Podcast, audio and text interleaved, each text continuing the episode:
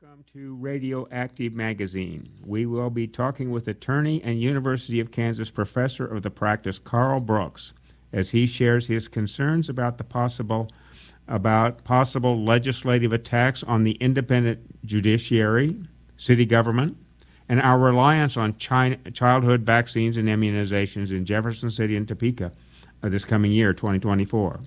Karl previously served as a state senator in Idaho and was later appointed by President Obama as the administrator of Region 7 of the Environmental Protection Agency, headquartered in Lenexa, Kansas.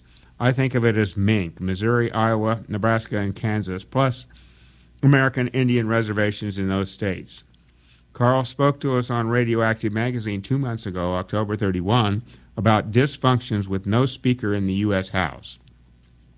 A brief description of that episode with a podcast is available at kkfi.org. Select News and Public Affairs, then Radioactive Magazine. Then scroll down until you find October 31. Karl, please add anything else you'd like to that brief introduction. I'm not hearing you. Is he on mute? Are you are you muted, Karl? We're not hearing you. Um, well, Can you through the computer? no, I can't. But I can turn. You know, I can turn. Um, let me. Let's just. We'll try this. Let, let's just let's just use the microphone out of the computer. I'll turn the I'll turn the sound on in my computer and um um come on. Uh, where's the sound? I had it. Sound. Here we go.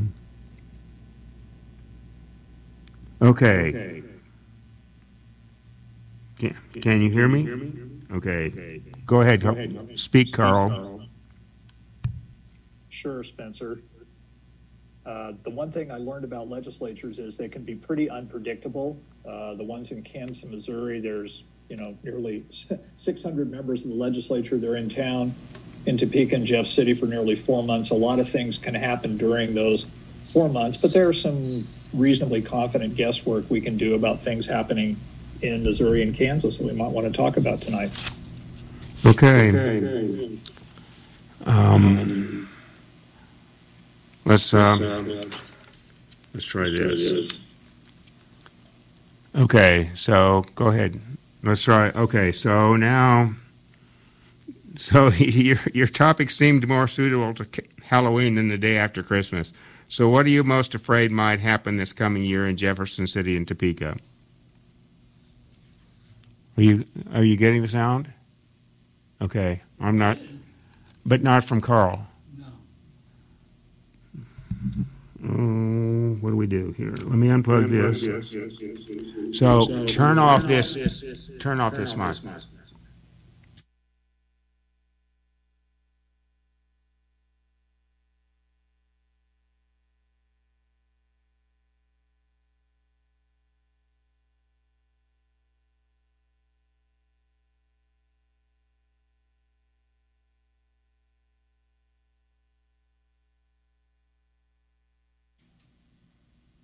So we're still having trouble.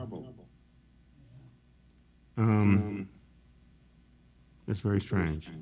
And we tried this before. I think, okay, hold on. I turned off universal. All right, turn. the mic up. turn on Universal now. Uh, turn on Universal, and you should from Universal you should be able to get Karl. Karl, go ahead. You're still not hearing him. You can get him through the computer, just hold, put the microphone up to the computer. Yeah, but the problem is the problem is that I that we get feedback when I'm Not speaking. if I turn off, I think if I turn this off. Now, But if if he speaks, you, you need him to. Pick, okay. Okay. Okay. So I, s- I don't. I, um, uh, what's the what's the number for Karl to call in? or or can you call Karl? Karl, what's your phone number? I'll get your phone number. Seven eight five five five zero two three zero two. Three zero two. Seven eight five five five zero two three zero two. Copy that. So why you keep talking about Okay, so yeah. So I will turn off this. Okay, so uh, yeah, so I know that he talked about the Republican supermajorities uh, talking about um, problems. One of the things, one of the things we talked about before we came on the air was uh, um, different states uh, passing legislation to encourage to make it easier for parents not to get their children vaccinated, and that uh, that led led to an outbreak of measles in Idaho, and it frankly threatens the public health of everyone, not just even people who are vaccinated, because vaccina- vaccines are never perfect. So they work because because because uh, they reduce the transmissibility of people uh, of diseases. And I guess Karl's on the line now. Are you on the line, Karl? Spencer, I can hear you. Okay, good. So, um, but I'll, I'll just finish that thought. I've I've actually got a paper published uh, um, a wee, year ago last March in Real World Economics Review on the economics of infectious diseases that basically says that we should have we should tax everyone. We should re- require everyone to carry liability insurance similar to liability insurance for, for driving an automobile.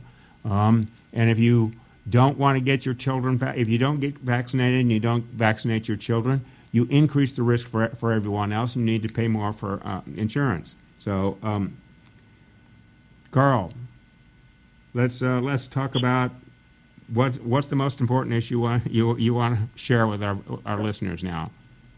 Well, Spencer, you know, on that topic of school age immunizations and vaccinations, I'd expect to see this session bills introduced making it easier for families to opt out, uh, making it easier for people to decline to have their kids immunized and vaccinated. You know, it's necessary to get almost 95 to 97 percent of school age kids immunized or vaccinated, so the rest of us and them are all protected anytime we make it easier to get out of those, we raise the risk that our kids are going to get uh, some of those childhood diseases we've worked for nearly 100 years to eliminate. There's already two bills pre-filed in the Missouri legislature that would make it uh, harder to immunize kids and easier for parents to opt out, and in some cases, easier for parents to sue uh, employers who ask that they themselves get immunized or vaccinated. So that seems to me not a good direction for public health. So, is there is there anything we can do to the media? Because it seems to me that this is this is a symptom of a dysfunctional media system. Is there? What do you know about things we can do to the media to reduce these dysfunctions? Everybody who reads a news site or reads a newspaper or listens to public affairs programming like this or any other radio station or streaming service can ask those stations and those media outlets to cover the legislatures even closer, to uh, include uh, specialists on public health and medical science and science generally. Uh, I think if we push media, they will focus on legislatures. You know, legislatures are really the place that write the key rules for how public health is done in our two states, in Missouri and Kansas. Uh, same around the country. So, what happens in Topeka and Jefferson City has statewide impacts in both of those states, and that's really where the action is going to be on something like public health. Threatens the public health of every threatens the, the health of everybody in the in in the states, right? In the in the U.S. entirely, even if even if you're not in a state that that um, does away with uh, vaccine requirements, right? Because because diseases don't uh, easily travel state uh, state boundaries, right? Sure. Last time I looked, people can travel. So somebody who's unvaccinated or not immunized in Kansas can end up in Colorado, Utah, and carry those diseases with them. Uh, my own home state of Idaho recently had a measles outbreak. I mean, measles was something we thought we knocked down almost completely more than you know, probably back when I was in grade school 50 some years ago. We thought we dealt with that. Um, so, yeah, these are worrisome trends. Um, it's possible that they won't become law after the legislatures are finished. In Kansas, there is a Democratic governor who has a pretty strong public health orientation. I'm not nearly as confident about Missouri. Yeah, my uh, you'll forgive me for uh, carrying on about the article I wrote, uh, got published in uh, Real World Economics Review uh, a year ago last March, but we cited a couple of studies that estimated the total cost to society of somebody who was not vaccinated, right, from an outbreak of disease. Okay, I can't quote those off, to, off off the top of my head, but there's that citation. So, what what are your what are you concerned about the legislatures trying to do to city government? You know the the trend that we've seen really all over the country, and I suspect we'll keep seeing it in Kansas and Missouri, is legislatures taking powers away from city governments to do things that folks in those cities need to have done uh, the legislature basically preempts local governments and says, yeah, you can't legislate about that. You can't make decisions that benefit residents of your city about that topic. A couple of those have included firearms legislation. There's also legislation that showed up last year in Kansas. I expect to see it again that would prohibit Kansas cities from regulating plastic containers or regulating plastic grocery bags you know, a lot of good ideas start at the local government level. Uh, we used to think that conservatives favored local local government and local decision making. These are examples of legislatures taking away powers from our local governments. So those are those are a couple that concern me for sure. One one of that one example of that is local control of the Kansas City, Missouri police. Do you have a comment on that? Well, yeah, both uh, Kansas City and St. Louis labor under a system that was put in place probably close to a century ago. Uh, Kansas City deserves to have a voice in how its policing is done. Uh, I know the governor has an opportunity to appoint somebody to the police board. Uh, the idea, though, that the legislature in Jefferson City made up of about 80% of the people outside of Kansas City telling the city of Kansas City how to run its police department, how much money to spend, what to spend it on seems a little bit absurd. That sort of seems like big government interference in local affairs to me. Uh, indeed, so I think, I think, I think, if I'm, I may not be current, but I know that I understand that St. Louis got local control back a few years ago, but the Missouri State Legislature wanted to take it back away from them. So anyway, what about independence independence of the judiciary? Yeah, that's one that should concern almost anybody who is glad that we live in a nation of laws and a, a state based on law, not on political power or partisan membership. Whenever you have, as we have in both Missouri and Kansas, Spencer, supermajorities who can write legislation and enact it into law without any real debate and give and take with the minority party, bad ideas crop up. And one of those bad ideas is cutting into the independence of our judges and our courts. Um, you know, in Missouri for really almost 80 years now, judges have been mostly selected on the basis of being smart lawyers, effective decision makers, not on what label is after their name on a November ballot. Um, there will likely be efforts to try to put politics into uh, the judiciary It sort of comes in two forms. One is getting judges who agree with you, so you get sort of political judges. The other form is in getting, you might say, decisions that you agree with politically, which you might think of as uh, changing the decisions to match your, your own party.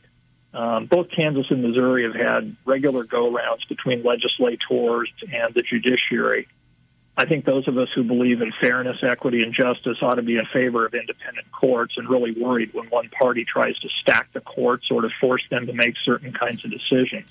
You know, it's, it's certainly bad for the law, and it's also not necessarily constitutional in either of those states, but that doesn't seem to stop one party from trying to do that. That's one of the issues that's, that they're dealing with in Israel this this current year, as a matter of fact, that that that um, apparently Netanyahu, the prime minister, is in trouble with um, for allegedly giving too many uh, governmental favors to, I don't know, various people, including, I think, uh, the family of Sheldon Adelson, who uh, owns the number one uh, newspaper in, in Israel. Um, right. So, and he's trying to emasculate the independence, uh, destroy the independence of the ju- judiciary to protect himself from bribery um, prosecution. Yeah, it's it's worrisome. The courts are really the last foundation we have. They're sort of the last refuge for law to hold everybody accountable for following the law. If you have courts that are designed by political parties to end up with decisions that meet that party's own goals, I think you're on the way to losing a lot of the freedoms that we have enjoyed here in our part of the world for 200 years now. Um, you know, the founders, when they wrote the Constitution, made sure that the federal courts, at least, were independent and uh, were supposed to understand the law and apply the law, not take a public opinion poll or not campaign for votes before they made a decision. Um, we've we've done good work in Kansas and Missouri over the last 80, 90 years to make the courts less political and more independent. It would be a shame to lose that independence and lose that progress. Yeah. Do you have any comments? There's a, there are legal challenges in Missouri on uh, Missouri's abortion restrictions on the grounds of freedom of religion. Do you have a comment on that? Well, I guess I'd start by saying that uh, there is likely to be just baskets full of bills in both Jefferson City and Topeka dealing with the topic of abortion and equity in the law and fairness and dignity. Um, I'm pretty sure that you'll see a lot of that in Kansas. Uh, the topic of abortion seems to be a perennial one there for the Republican supermajority um, partly because there is a Democratic governor in Kansas. Many of those ideas may not get as far as they might in Missouri. You know, the real action, as probably folks in Missouri know, is going to be on the idea of amending the Constitution. There's potential for a citizen led constitutional amendment campaign in 24 in Missouri. Um, leaving aside who should write the, the initiative petition, it's a pretty critical question for uh, voters in Missouri to take a look at. It's made a big difference in elections all over the country. I'm pretty sure that it probably would in Missouri. I'm, I'm guessing the legislature will want its hands in the middle of that. Yeah, so last year the Kansas voters approved, or, or I'm sorry, rejected pretty soundly um, a constitutional amendment. Um, that the Republicans called value them both. You want to talk about that? I do. I think the main word there is surprise, Spencer. Uh, Kansans were were surprised in spite of ourselves that the vote was so strong in favor of fairness and independence and giving women and their families the right to make those decisions and trying to keep politicians out of those real sensitive decisions. Well, Kansas led the way because at least a half a dozen other states over the last year have made the same kinds of votes on different types of constitutional amendments or initiatives. Places as conservative as Kentucky, Montana, Wyoming, Ohio. Um, you know, I think in Missouri it would be a, a hard fought issue, but I'm pretty confident that the women of Missouri and those who agree that women and families should make those decisions would have the upper hand in a vote on a constitutional amendment there. What do you know about women being sent to prison for having a miscarriage? Uh, you know, I read the same news that probably shocks and horrifies most folks in this part of the country. Um, places like Texas and uh, I believe in another state to the east of us. Uh, Ohio, um, yeah. I think, and Oklahoma, yeah. yeah.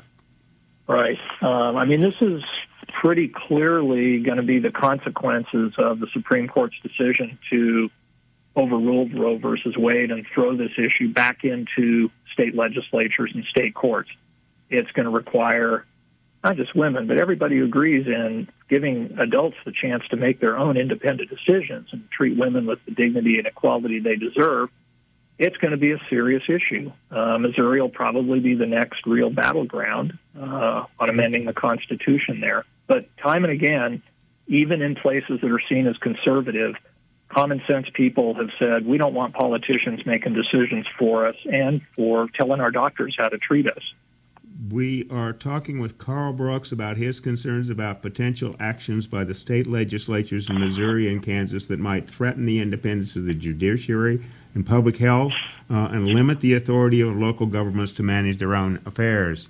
So, what are what have we covered? What have we talked about in the, in those, or what have we not talked about in those areas that you want to talk about, Karl? well, you know, one thing that uh, probably people should pay quite a bit of attention to is the idea that public education, public schooling, all the way from kindergarten through our state education, higher ed systems, it's really central to what we are as Kansans and Missourians. Uh, both legislatures consist of large mem- numbers of folks in one party almost always who are out to cut away and erode at the foundation of public education. So you'll probably see uh, more efforts in both Missouri and Kansas to interfere with what happens in schools, to interfere with the lesson plans that uh, teachers and principals draw up.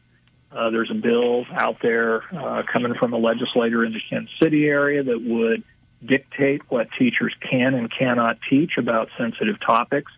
I mean, this is a, a slippery slope. Once governments start uh, telling teachers what they cannot teach, it's a pretty clear road to end up with governments telling them what they must teach. And that means, you know, party politics affecting what our kids learn. The thing that really concerns me, though, is just the general almost contempt that so many legislators have for our public school system. You know, I'm I'm a product of a public school system. Our kids are as well. I teach at a public university. I think our public education system has been the envy of the world now for 150 years. It's it's something to be defended, not scorned and pitied. Uh, or or uh, or emasculated, destroyed. Right? No, I've there's um, my research. Stanford economics professor Eric Hanushek has done research that says that that kids with higher score, higher test scores, um, countries where the kids on average have higher scores on on um, standardized international standardized tests of student achievement have faster rates of economic growth. Okay, that and that we would we would have faster economic growth if we paid attention to what it actually took to get the kids in school and learning, and, instead of fighting over um, these these um, issues of we know best, right? people people who know more than the scientists, right? Spencer, I can tell you that when I served in the Idaho legislature for six years, really, um, the biggest job we had every single year was determining how to fund our K through 12 and our higher education system. I mean, mm-hmm. those are good, honest debates to have, but it was a focus point for both parties. Members of both parties would cooperate on that. It's troubling to see that so many members of one party have chosen to attack public education. I suspect that they'll turn a lot of their fire this session on higher education. Uh, I think you'll see coming out of both Jefferson City and Topeka efforts to tell universities how to hire people, uh, how to consider professors for promotion, how to consider applicants for jobs. Um, that that kind of interference with the role of the university is a, like I say, slippery slope to a bad place. In, in indeed. So, um, so talk about the sunshine uh, legislation and, and uh, freedom of information in Kansas? I will. Uh, Kansas has had one of the strongest open government sunshine laws now for well over 50 years. It's called the Kansas Open Records Act, KORA. Uh, KORA pretty much says if you're a member of the public, you have a right to look at the papers and documents that people you pay with your tax dollars are considering when they make public decisions. So it's a good, solid, simple law. Almost every session, there are efforts to try to create new exceptions, to try to get certain kinds of records uh, outside of public access. Um, it almost seems to be an annual battle. Um, Kansas has a lot of exceptions. Missouri also has a lot of exceptions to a similar open government or sunshine law. I think pretty much anybody who who is a citizen or any, certainly anybody who works in news gathering should be in favor of sunshine and open government. Um, but there's always arguments that can be made. Often they're made by local governments that they need to have certain documents kept confidential. Um, usually, when you look at those arguments, they're a little bit flimsy, and they sometimes are covers for people doing wrong things with public money. Yeah, I I believe you. So I heard. So I next. Uh, yeah.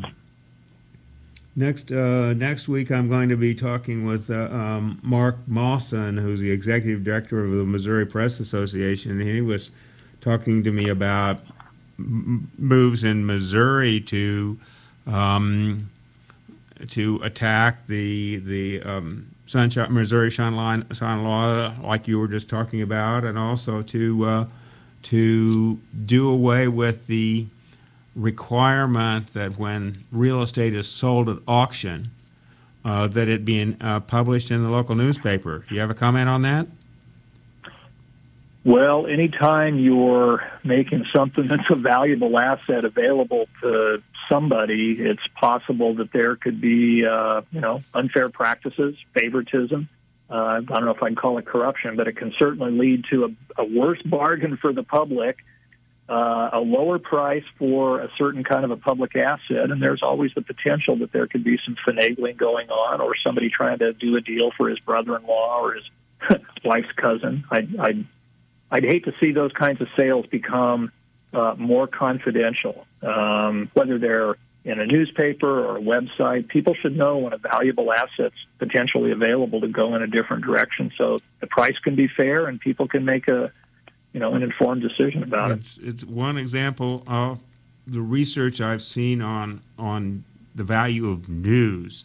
Uh, it says that when the when the local news declines, we've had problems with news deserts and ghost newspapers and loss of um, content and local newspapers from sea to shining sea. Um, fewer people run for uh, the voter participation goes down. Fewer people run for public office. They spend less to get elected, and the cost of government goes up. just and you're just we're just talking about one one example of that. I think we're about out of time, Karl. What um, any final words for uh, our audience? Well, what I would say is keep keep watch on what those legislators are doing. Uh, you know, tune in regularly to programs like this. Look at your local newspaper and, and watch what your legislators say. You know, both of those sessions are long enough where legislators will often go back to their hometown, hold public meetings, send out newsletters.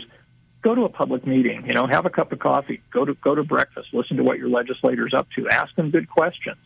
Um, I know it's hard to get to Jeff City and Topeka if you live in one of the outlying parts of the state, but most of those sessions are now streamed live take a few minutes and watch a committee uh, debate a bill that's important or call that hearing up when you come home from work. You know, be informed, stay active. You know the lobbyists are. They they camp out in the capitals in both both states. Make sure that ordinary citizens have their voice too. That's great. We have been visiting with Karl Brooks about his concerns about potential actions by the state legislatures in Missouri and Kansas uh, that might threaten the independence of the judiciary and public health.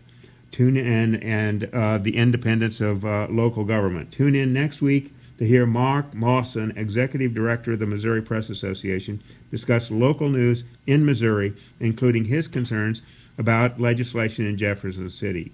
Um, he said there have been uh, there have been efforts for years to weaken Missouri's sunshine law, thereby making it easier for government bodies to give questionable favors to major campaign contributors in secret there have been also efforts to abolish requirements to publish notices in local newspapers of forced sale of property on delinquent taxes. People who buy those kinds of properties prefer that fewer people know about them. I'm Spencer Graves. Craig LeBeau is at the controls. Thank you for listening.